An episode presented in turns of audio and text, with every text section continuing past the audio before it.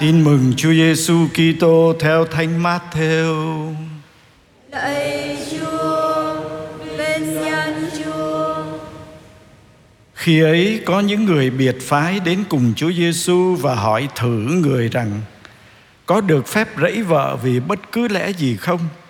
Người đáp: Nào các ông đã chẳng đọc thấy rằng từ thuở ban đầu tạo hóa đã dựng loài người có nam có nữ và người đã phán, bởi thế nên người nam sẽ bỏ cha mẹ mà kết hợp với vợ mình, và cả hai sẽ nên một thân xác.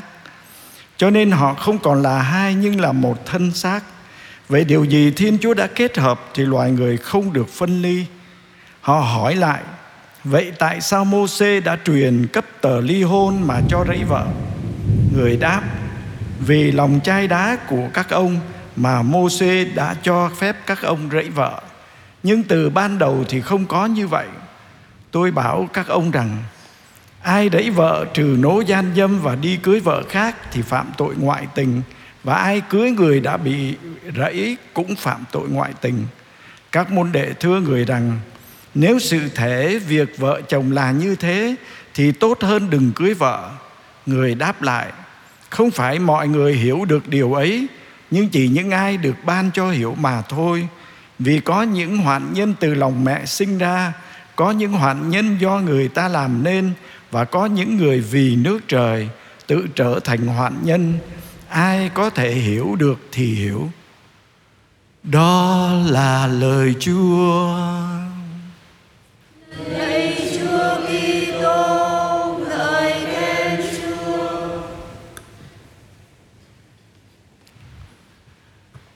Chị em. Trong câu hỏi của những người biệt phái à, à, đối, với Chúa Giêsu về việc rẫy vợ thì chúng ta thấy à, họ nại đến lề luật của con người. Còn Chúa Giêsu thì lại mời gọi họ nghĩ đến cái ý muốn ban đầu của Thiên Chúa. À, thay vì dựa vào lề luật của con người như là chuẩn mực của cuộc sống của mình và soi dẫn cho cuộc sống của mình thì Chúa Giêsu mời gọi họ hãy tìm đến ý muốn của Thiên Chúa. Một Thiên Chúa mà lúc nãy chúng ta trong bài đáp ca đó à, Thiên Chúa là đứng từ bi và nhân hậu. À, và trong cái lời sướng trước tin mừng á, thì chúng ta cũng à, nói rằng ai giữ lời của Đức Kitô thì quả thật tình yêu của Thiên Chúa tuyệt hảo nơi người đó.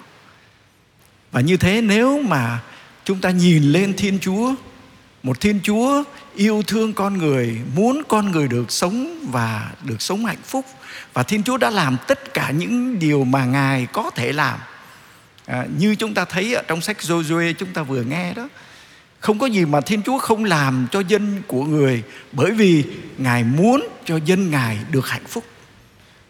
Vậy thì nếu mà một Thiên Chúa muốn cho dân Ngài được hạnh phúc Vậy thì những lề luật của Ngài được đặt ra không phải là trói buộc con người nhưng là mở ra cho con người một thứ hạnh phúc, một thứ hạnh phúc bền vững nhất. À, cho nên tất cả những ai đi trong đường lối của Chúa, những ai mà Ờ, tuân giữ lời của Chúa Giêsu là lời trọn hảo mà Thiên Chúa gửi đến cho con người thì tình yêu của Thiên Chúa tuyệt hảo nơi người đó và hạnh phúc của họ cũng sẽ là một hạnh phúc ờ, à, tuyệt vời nhất.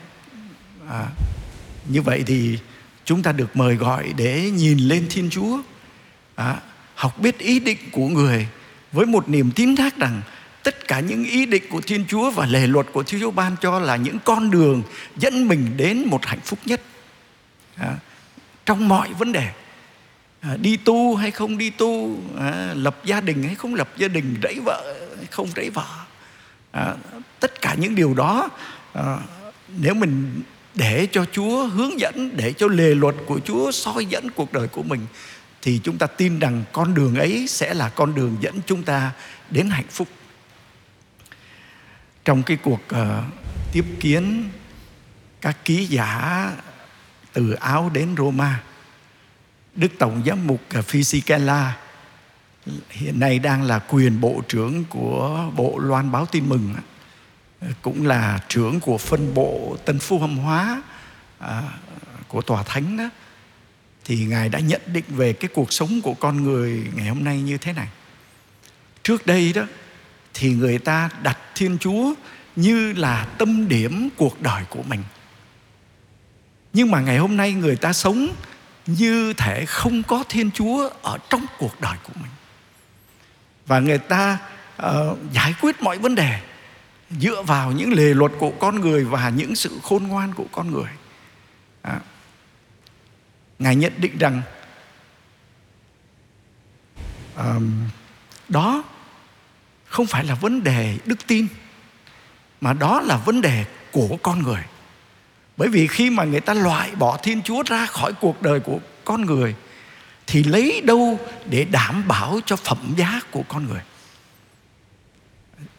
Chúng ta thấy ờ, khi mà người ta loại bỏ thiên chúa ra khỏi cuộc sống của con người như là cái nguồn chân thiện mỹ, như là những chuẩn mực của cuộc sống, thì chúng ta thấy Ờ, con người, ai cũng muốn đặt mình làm chúa cả và con người sẽ trở thành một công cụ ờ, thậm chí cho cả một cái cơ chế xã hội, cho một cái cái cái cơ chế của một chế độ, một chính trị và con người ờ, chẳng còn đâu là cái phẩm giá, là nhân phẩm của mình nữa đó.